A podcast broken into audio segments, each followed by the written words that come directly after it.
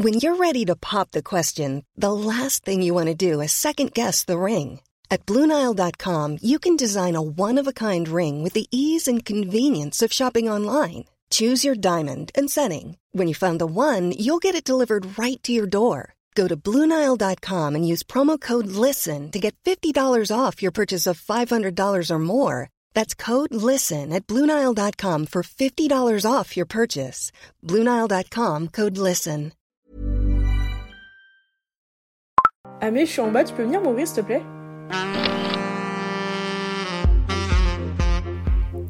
Bonsoir et bienvenue dans La Porte qui claque, l'endroit où tout le monde est le bienvenu. Installe-toi. Moi, c'est Amélia, mais ici, on m'appelle Mimo ou Amé. Coucou et bienvenue dans ce nouvel épisode. J'enregistre ça dimanche soir, il est actuellement 22h, donc c'est-à-dire si tu écoutes ça lundi matin, bah c'est techniquement une discussion en live en tête à tête parce qu'il n'y a que quelques heures qui nous séparent. Parce que je sais pas pourquoi, c'est la première semaine où je suis déscolarisée, mais c'est la première fois où j'ai plein de trucs à faire, donc j'ai pas eu le temps de me poser pour vraiment enregistrer l'épisode. D'autant plus que j'espère que ça s'entend pas au micro, mais j'habite en résidence étudiante. Vous voyez les résidences étudiantes, si vous êtes dedans, le bruit que ça fait, tous les côtés, c'est horrible. J'ai pas trouvé un moment où c'était silencieux et même là, je stresse encore que ça s'entend au micro. Bref, aujourd'hui, on va parler de la notion de honte et comment en avoir rien à foutre et prendre les choses à la légère pour avoir un peu une sorte de paix intérieure et pouvoir profiter pleinement. Et on va, enfin, ça va rentrer dans le vif parce que c'est tellement bien, mais pour ma part, ça n'a pas toujours été le cas, voire même pas du tout. Il m'a fallu un certain moment pour passer au je m'en foutisme. Par contre, on peut en parler du titre, L'art de n'avoir rien à foutre. Je suis trop fière d'avoir trouvé ce nom, parce qu'en fait, j'ai fait des recherches, et du coup, il y a neuf arts majeurs. Moi, je pensais qu'il n'y en avait que six, mais bon. Et du coup, officiellement, je classe l'art d'en avoir rien à foutre, enfin le je m'en foutisme, comme le disait Marc, parce qu'honnêtement, il n'y a rien de plus beau que s'en foutre Bien sûr, je précise ça avec un bon équilibre entre je m'en foutisme et euh, bah, je m'en foutisme où tu fais attention, etc. Juste un juste milieu, c'est l'équilibre parfait. J'espère que cet épisode sera à la hauteur de vos attentes parce que sur mon Insta, d'ailleurs c'est film by Mimo, si vous voulez répondre au sondage pour quel épisode va venir, et 70%, j'arrive pas entre 70 et 90 vu que j'ai appris les chiffres en anglais, mais 70% ont voté pour cet épisode, donc vraiment j'espère que ça sera à la hauteur de vos attentes. J'ai un peu de, un peu de stress dessus.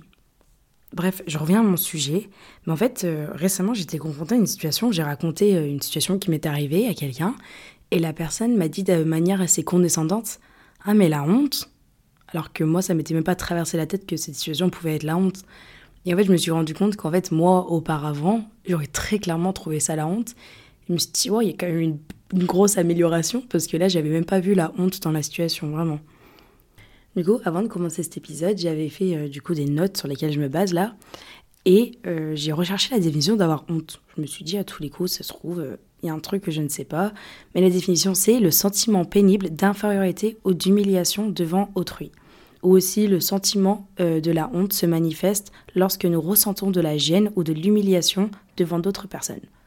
Et en soi, jusqu'à là, je suis carrément d'accord. Mais en fait, le sujet a commencé vraiment à m'intriguer pendant les jours qui ont suivi, pendant que j'étais en train d'écrire le texte avant du coup d'enregistrer. Et c'est vraiment. c'est tellement vrai parce que pendant beaucoup d'années, j'ai vraiment eu du mal à passer outre du regard d'autrui et vraiment sortir de ces codes de, de ma tête, de la société qu'on m'a mis en mode ça c'est la honte, ça c'est pas la honte. Genre, qui a dit que tomber c'était la honte? Enfin, genre, ça arrive à tout le monde, la gravité, elle, peut pas tout en fonctionner, je sais pas. Je sais pas, on s'est mis en tête que c'était la honte. Je me dis, mais qui a inventé que c'était la honte? Bon, je vais pas rentrer dans un truc de scientifique philosophique, mais de là a commencé ma réflexion en fait. D'autant plus que maintenant, je dirais que je suis quelqu'un assez je m'en foutiste, j'arrive vraiment à passer outre, mais avant, mais pas du tout. Du tout, du tout, du tout. J'étais tout l'opposé. Et je suis tellement contente parce que je c'est un peu peut-être pas abusé parce que c'est la vérité mais j'aurais pas la vie que j'ai aujourd'hui si je n'étais pas aussi je m'en foutiste parce que beaucoup de choses que j'ai fait en action je m'en foutiste ou qui auraient pu être considérées comme la honte clairement ont eu un effet papillon énorme et j'ai des anecdotes que je vais raconter par la suite dans l'épisode où ça prouve juste que une action de je m'en foutisme ou de c'est la honte que d'autres personnes auraient dit peuvent créer des super belles histoires et c'est les meilleurs souvenirs. Très clairement, c'est les meilleurs souvenirs. Et en vrai, ça s'apprend. Enfin, moi, du coup, je l'ai appris avec le temps comment réussir à passer outre. C'était pas hyper simple, mais euh, c'est ce qu'on va voir dans l'épisode en espérant que si toi qui es pas je m'en foutiste, qui soucie énormément du regard d'autrui, parce que je pense qu'on le fait tous, enfin, même moi je dis que je m'en foutiste, mais ça m'arrive très clairement de, de penser à ce qu'une personne peut penser de moi, ou enfin, je ressens le sentiment de honte. Juste, ça m'affecte moins qu'avant et j'ose faire plus de choses avec un peu plus de recul, je pense. Après, ça vient avec l'âge également. Du coup, je vais parler un peu dans la première partie là de moi avant jusqu'à moi maintenant. Et je pense que vous pouvez vous identifier à un des deux, c'est sûr, ou peut-être un équilibre entre les deux. Mais je voulais commencer en disant parce que dans ce podcast, vous avez la version de moi un dimanche soir, chill, en pyjama, en train de parler à mon micro, en mode réflexion, etc. Mais ça, c'est genre 20% de ma personnalité. Encore hier, j'étais en boîte en train de parler allemand avec des Turcs. Et après, j'étais en train de danser en jouant la guitare imaginaire. Et bon, c'est pas fifou comme ça, ça fait très euh, waouh. C'est pas le meilleur exemple. C'est-à-dire que je suis quelqu'un de assez extraverti. S'il y a une piste de danse, je serai la première à aller. Quelqu'un de mm, assez extraverti et je suis pas aussi posée que je pense certaines personnes pourraient peut-être l'imaginer via ce que je dégage dans le podcast, tout simplement. Du coup, moi, avant, j'étais le genre de personne qui me souciait tellement du regard d'autrui et euh, j'étais pas en mode je m'en fous, je porte ce que je veux, je fais ce que je veux que du coup, mes tenues pour le lycée, je les prévoyais, genre le dimanche, je savais limite ce que j'allais mettre toute la semaine. Ok, cool, j'aimais bien m'habiller, etc. Mais je sais très bien que je le faisais en mode, ah non, là, j'ai cours jusqu'à midi, du coup, il faudrait que je mette cette meilleure tenue-là parce que plus de gens vont la voir. Et, euh, et bah, moi, du coup, quand j'étais au lycée, c'était encore la mode des skinny. Genre les pantalons larges, c'est devenu à la mode bien fin terminale, études supérieures. Et en première, j'étais allée en vacances en Espagne et j'avais acheté genre un sorte de pantalon baggy, vert, large et tout, et je l'ai adoré. Mais Dieu sait que j'ai mis genre deux mois à le mettre un jour au lycée. Je me rappelle, je l'ai mis genre un jour, j'avais deux heures de cours. Et j'avais eu grave des compliments dessus. Et c'est seulement quand j'ai eu des compliments dessus que j'ai osé le remettre. Et je trouve ça débile alors que maintenant, bah, j'ai littéralement un piercing au. Euh, enfin, c'est des trucs que je pense que j'aurais jamais fait avant. Après, je pense que ça, c'est vraiment avec l'âge. Mais moi, du lycée, en train de me voir maintenant, c'est en mode waouh, t'as pris en couille, meuf, quand même. Un autre truc où le regard d'autrui, je passais pas autre, lire en classe. Genre quand la prof disait ouais, chacun son tour, on va lire sur un carnet ou chacun dans le texte. Bah, je calculais quel texte j'allais devoir lire et tout, parce que si je devais lire à voix haute et je bégayais, mais la honte, la honte de bégayer. Alors que là, je suis en train de faire un podcast. Bon, après, avant, j'ai l'excuse du fait que je parlais pas hyper bien français. Mais même, enfin, j'étais, c'était la honte de bégayer. Je sais pas si, je suis sûre qu'il y a, d'autres gens qui avaient ce sentiment-là aussi, mais et en fait, cette honte m'a vraiment bloquée pendant plein d'années et je pense qu'elle m'a bloquée à évoluer parce qu'en fait, tu sais, les gens ils sont en mode ouais, sois toi-même et tout. Sauf qu'au lycée, honnêtement, au collège, j'étais, j'étais moi-même, mais j'étais, tout le monde était moi-même. Enfin, en fait, j'étais la même personne. On était des copier-coller euh, en différentes, comme en anglais, on dit same person, different font. En mode, j'étais la même personne, mais avec euh, différentes typographies, en mode euh, la même phrase, juste un tout petit peu différent.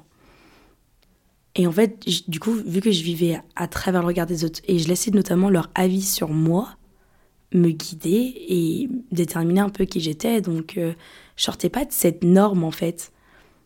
Ou même dans le sens du je m'en foutisme, si quelqu'un me faisait une critique à cette période ou me faisait une remarque, ça allait me trotter dans la tête.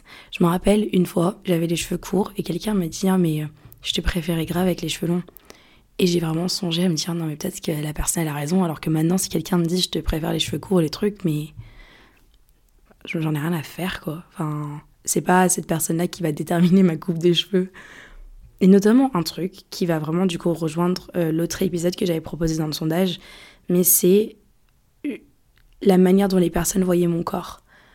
Et ça crée vraiment, je sais pas, une sorte de dysmorphie euh, du corps parce que je, je vivais tellement en mode comment eux, est-ce qu'ils allaient apercevoir mon corps? Genre si j'étais assise. quand j'étais assise, genre je me mettais sur la pointe des pieds pour que mes cuisses se relèvent et qu'elles soient pas genre collées. Alors que j'étais toute... Enfin, quand je vois mon corps avant, je me dis mais pourquoi je faisais ça? Enfin... Et en aucun cas, je juge les personnes qui font ça parce que honnêtement, je m'en pas, ça m'arrive encore. Mais c'est des choses comme ça et maintenant, j'ai pris une certaine aise avec le je m'en foutisme avec euh, mon corps et je trouve c'est tellement beaucoup plus agréable et j'ai moins de conscience là-dessus, en fait, on va dire. Mais ça, ça va être tout dans l'épisode de la semaine pro, parce que c'est vraiment un sujet hyper important qu'il faut à tout prix aborder. Même que avant, avec le je m'en foutisme, où vraiment j'étais hyper consciente de ce que je faisais, ce qui se passait, et bah, je pensais que j'étais timide. Vu que j'osais rien faire, vu que j'osais pas faire des trucs, je sais pas, drôles, ou j'avais envie de faire et tout, bah en fait, je pensais vraiment que j'étais timide, alors que je suis pas timide. Personne te me décrira comme étant timide. Ça m'arrive des fois, mais dans des circonstances un peu, un peu plus rares. Et maintenant, tout ce que je vous ai dit, je suis littéralement l'opposé. Même sur le fait de me lancer sur les réseaux. Genre, euh, au lycée, je pense que j'aurais très fortement aimé, mais jamais de la vie. D'autant plus que je viens d'une petite ville. Enfin, dans ma ville, tu fais ça, euh, tout le monde est au courant, quoi. Et le fait de m'en foutre du coup du regard d'autrui, maintenant, je suis en mode, bah, la preuve, j'ai un podcast, quoi. Et ça, je l'aurais jamais fait avant. Donc, si tu écoutes ça, je sais que pas tout le monde se sentir concerné par ça, mais si tu écoutes ça et t'hésites à créer des trucs sur les réseaux, que ce soit un podcast, que ça soit YouTube, TikTok, Insta, mais, mais lance-toi parce que, en fait, tout le monde est tellement centré sur son nombril qu'il prêtera même pas attention. Et du coup, là, je vais parler de mes, de mes histoires les plus rigolotes qui sont liées à une honte. Et j'ai même dû, figurez-vous, j'ai demandé à des potes de me raconter des fois où je me suis tapé la honte parce qu'en fait je m'en souviens pas ou en mode pour moi du coup c'est pas la honte spécialement et donc j'ai dû faire mes recherches sur moi-même. La première c'est euh, les étudiants ou les anciens étudiants voulaient savoir c'est quoi une campagne BDE et du coup j'ai fait la campagne du bureau des étudiants de mon IUT et euh, durant cette campagne je me suis ridiculisée. Je pense que j'ai jamais été aussi ridicule de toute ma vie mais c'est les meilleurs souvenirs. Et si j'avais pas fait ça l'effet papillon de cela c'est si j'avais pas fait ces semaines où je me suis tapé la honte je me serais pas créé mes meilleures copines à l'heure actuelle, j'aurais pas passé ma deuxième année d'IUT à ne rien payer, par exemple des sorties en boîte, en soirée, c'était tout gratuit, j'aurais pas rencontré autant de monde, j'aurais pas pu rajouter ça à mon CV qui m'a permis des stages, enfin c'est tout un effet papillon, mais j'aurais très bien pu me dire non, c'est un peu la honte de faire ça en vrai et tout. Dites-vous qu'on a fait des journées déguisées, toute l'école était en normal et nous était déguisés, enfin. Et en fait, t'as plein de personnes qui vont dire ouais, c'est gênant et tout. Et en fait, au début, oui, mais plus tu tapes la honte, moins t'as la honte, je trouve. Un autre exemple de situation gênante, bon, ça n'a pas spécialement d'effet papillon, mais ça a même percé sur TikTok. Euh, j'ai été, enfin, été paralysée pendant deux mois quasi, la moitié du visage, et il y a un mec qui est rentré dans la classe. Si les personnes ont déjà vu le TikTok, c'est un peu long pour vous. Vous pouvez sauter peut-être 20 secondes. Mais du coup, euh, il y avait un mec qui rentré dans la classe. J'ai trouvé hyper beau. On a papoté. Et à la fin du cours, en Allemagne, on a les masques. Donc j'enlève mon masque et je vois le mec qui me regarde, genre extrêmement gênée. Donc moi, je suis en train de me dire, ok, il y a un problème. Je vais aux toilettes et je me rends compte que j'avais une grosse crotte de nez collée sur le visage. Mais vu que j'étais paralysée, bah, je le sentais pas. Mais vraiment, pas, pas une petite crotte de nez, genre une, une très grosse crotte de nez. Et il m'a fallu peut-être 24 heures pour accepter que ça s'était passé. Mais maintenant, genre, je sais pas, en vrai, je trouve même plus que c'est la honte. Genre, c'est une de mes anecdotes préférées. Et ma dernière anecdote, du, une fois où j'ai eu une situation de. Enfin, c'est pas la, c'est la dernière que je vais raconter, mais j'en ai 60 000 autres. Ça, c'est pas trop la honte, c'est une situation plus gênante et je m'en foutisme et en mode je porte mes couilles, on y va. J'étais en auberge de jeunesse avec euh, une pote à moi à Prague et on était dans la cuisine et on avait prévu de sortir en boîte ce soir-là. Et il y avait un groupe, euh, ils parlaient du coup espagnol, ils venaient d'Amérique du Sud, mais on ne savait pas encore qui était à côté et on se regarde un peu en mode ouais il faudrait qu'on aille leur parler mais tu sais genre gênant on savait pas trop comment aborder d'autant plus c'est la première fois qu'on faisait un voyage comme ça donc on n'avait pas trop l'habitude d'aborder les gens et euh, du coup je me dis ok je m'en fous on s'en fout au pire ils nous regalent on va leur parler au final on s'est retrouvé dans un karaoké avec eux et genre 10 autres personnes bon 10 j'abuse clairement 5 autres personnes et on a choisi une musique I Got a Feeling euh, des Black Eyed Peas c'est la pire musique que tu peux choisir pour un karaoké il y avait un silence un peu autour de nous. Mais genre, c'était la meilleure soirée de ma vie. Et au final, du coup, on est sorti en boîte et tout. Enfin, c'était un de mes souvenirs préférés. Mais si je m'étais pas dit en mode genre, je m'en fous, viens, on va leur parler, bah, on n'en serait très clairement pas là. Maintenant, je vais aborder qu'est-ce qui a changé entre moi qui était totalement renfermée, qui, qui pas faire des choses un peu ou en mode je m'en à moi maintenant. Et le nom de cette partie, du coup j'ai divisé, enfin je divise le podcast en parties, c'est être comme Laurie. Laurie, c'est ma meilleure copine que j'ai rencontrée en études supérieures. c'est avec elle que j'ai eu cette mésaventure à Prague. Laurie, c'est le genre de personne qui n'altère jamais sa personnalité. C'est elle est comme elle est, les gens l'acceptent ou non. Et j'ai le malheur de le dire, Laurie est gênante. Laurie se tape souvent la honte, mais pour elle, c'est pas la honte. Et en fait, pendant mes études cyber, j'ai rencontré encore plus de personnes comme elle. Et en fait, c'était zéro jugement. Genre, il pouvait m'arriver un truc gênant. Et en fait, pour elle, c'est pas gênant. Et j'avais déjà un peu cette réflexion-là avant de, avant de la rencontrer, bien sûr. Mais j'ai l'impression que maintenant, quand tu nous fous nous deux à côté, et je pense que tu as forcément cette amie ou cette personne, ou en mode qui est juste, genre, perdu chez père. Désolée Laurie si t'écoutes ça, mais et ça t'incite à l'être. Et moi je sais que depuis, et je sais que même elle de son côté, depuis qu'elle m'a rencontrée, on s'est renforcé à être encore plus je m'en foutisme. Mais je suis sûre que toi, t'as cette personne où tellement perdue, tellement drôle, que bah, tu as juste envie d'être comme ça et elle apporte tellement de joie et de bonne humeur que c'est trop cool quoi de s'entourer de personnes comme ça. Et du coup, ça c'est vraiment le point que je vais aborder. Pour moi, c'est ce qui a changé, c'est mon entourage. C'est je me suis entourée de personnes dont la honte n'existe pas, la gêne n'existe pas et en fait, c'est tellement cool que je me dis maintenant bah si je rencontre des gens qui sont un peu en mode ouais euh, je sais pas qui taille par derrière ou il y a une mauvaise ambiance et tout, je peux pas, je peux pas, j'ai envie de quelqu'un qui s'en fout et plus c'est comme ça, j'ai l'impression que plus tu attires des personnes de ce genre-là. Parce que pour moi, ton entourage, c'est un reflet directement de toi-même, en fait. Et du coup, si tu t'entoures de personnes qui sont en mode euh, Ah non, mais c'est trop gênant ça, ah regarde, il a fait ça, ah regarde ça, bah tu vas automatiquement un peu avoir ce mécanisme-là. Et du coup, tu te dis Ouais, bah en fait, euh, mon entourage juge tout le monde, donc euh, bah forcément, je vais me faire juger. Alors que en arrivant dans un entourage qui est tellement peace and love, qui je dis pas qu'il critique pas, parce que forcément c'est impossible de pas critiquer, mais qui est pas dans le jugement comme ça, et bah en fait je me rends compte que la honte elle existe, que c'est plus dans ta tête en fait, parce que certes il va y avoir des gens qui vont te juger, mais je me rends compte qu'une fois avoir rencontré des gens qui sont pas dans le jugement, bah en fait c'est tellement plus drôle.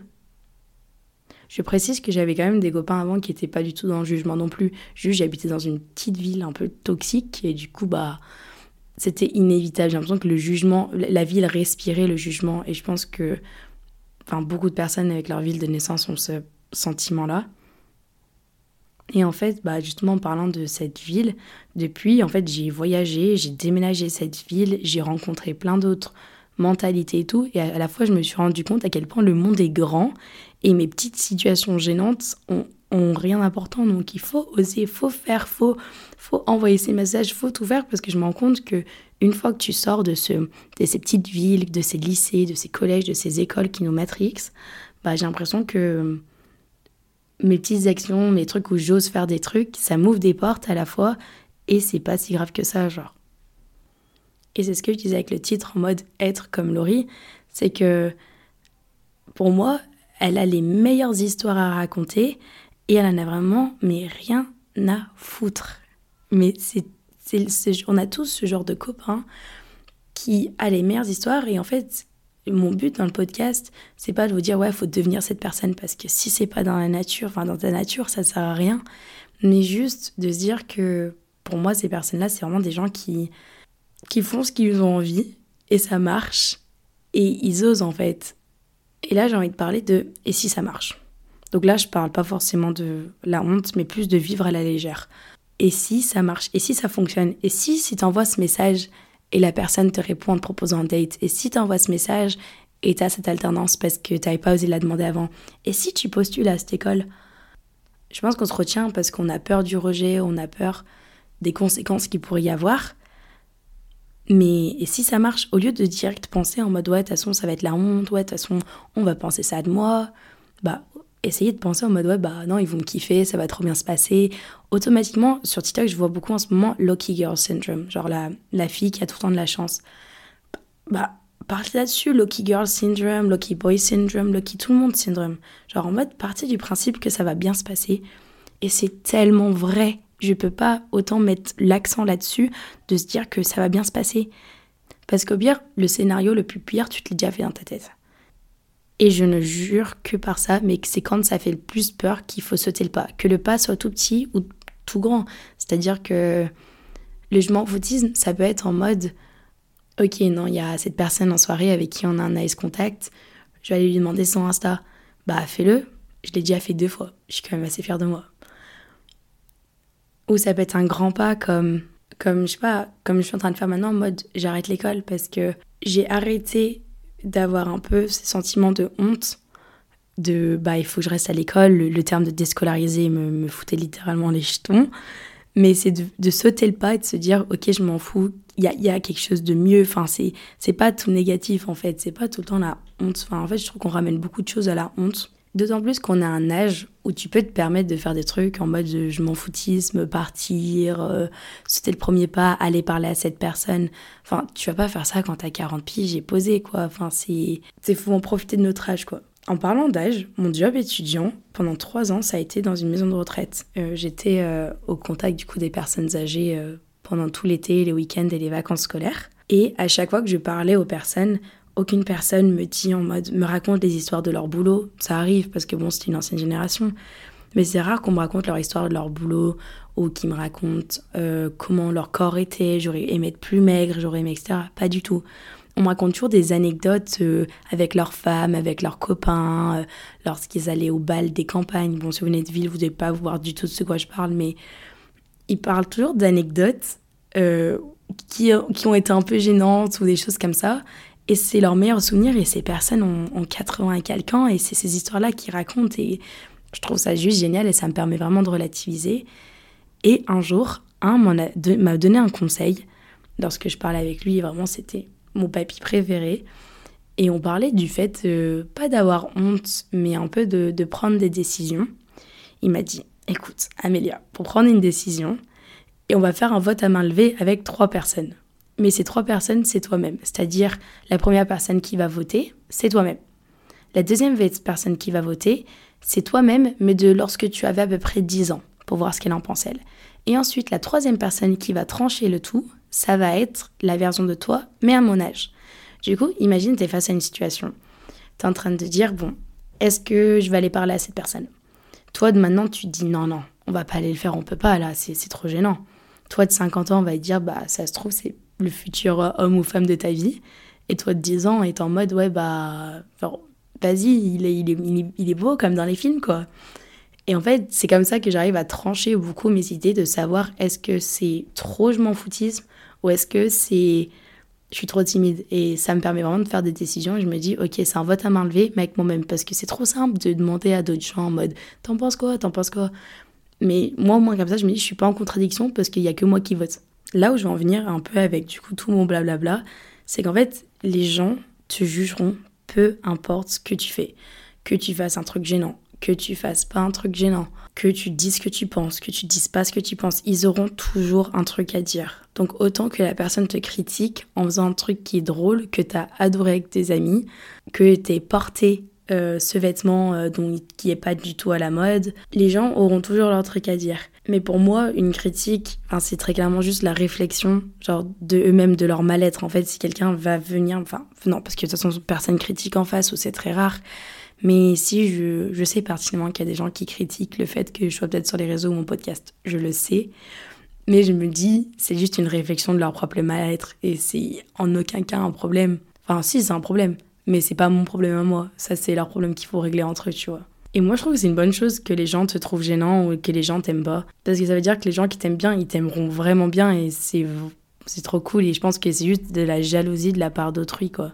Tant que toi, t'es d'accord avec ce que tu fais, c'est dans tes valeurs, honnêtement, mais. Rien à faire, tu t'en fous. Je pète le seum. Ça, c'est Amélia au montage. En fait, j'ai supprimé la fin du podcast sans faire exprès. Je sais que c'était juste la conclusion, mais je sais pas où le fichier audio est passé. Et il est 1h du matin, le jour où le podcast va sortir. Je meurs de somme. Bref, je vais vite conclure. Du coup, ce que j'étais en train de dire au truc que j'ai supprimé, c'était fake it until you make it. Je l'ai déjà dit plein de fois dans d'autres épisodes de podcast, mais c'est concrètement, c'est tu fais genre que tu t'en fous jusqu'au moment où tu vas automatiquement finir par t'en foutre parce que ton cerveau, en fait, notre cerveau prend des habitudes et du coup, il va juste automatiquement commencer peu à peu à s'en foutre de petites choses. Et du coup, le conseil à minima pour conclure, ce serait un peu tout ce que j'ai dit pendant tout l'épisode, mais ce serait juste qu'elle s'habille comme elle veut, qu'elle fasse ce qu'elle veut, qu'elle ose un peu plus, doucement mais sûrement. Et elle pourra créer des souvenirs peut-être plus tôt, parce que du coup, lorsque j'ai commencé à être euh, un peu plus je m'en foutise, j'ai créé des meilleurs souvenirs. Je me dis peut-être que si j'avais commencé un peu plus tôt, j'aurais peut-être en créé plus. Mais bon, il n'est jamais trop tard. Sur ce, je te souhaite une bonne semaine, une bonne journée, un bon tout et je te fais plein de bisous.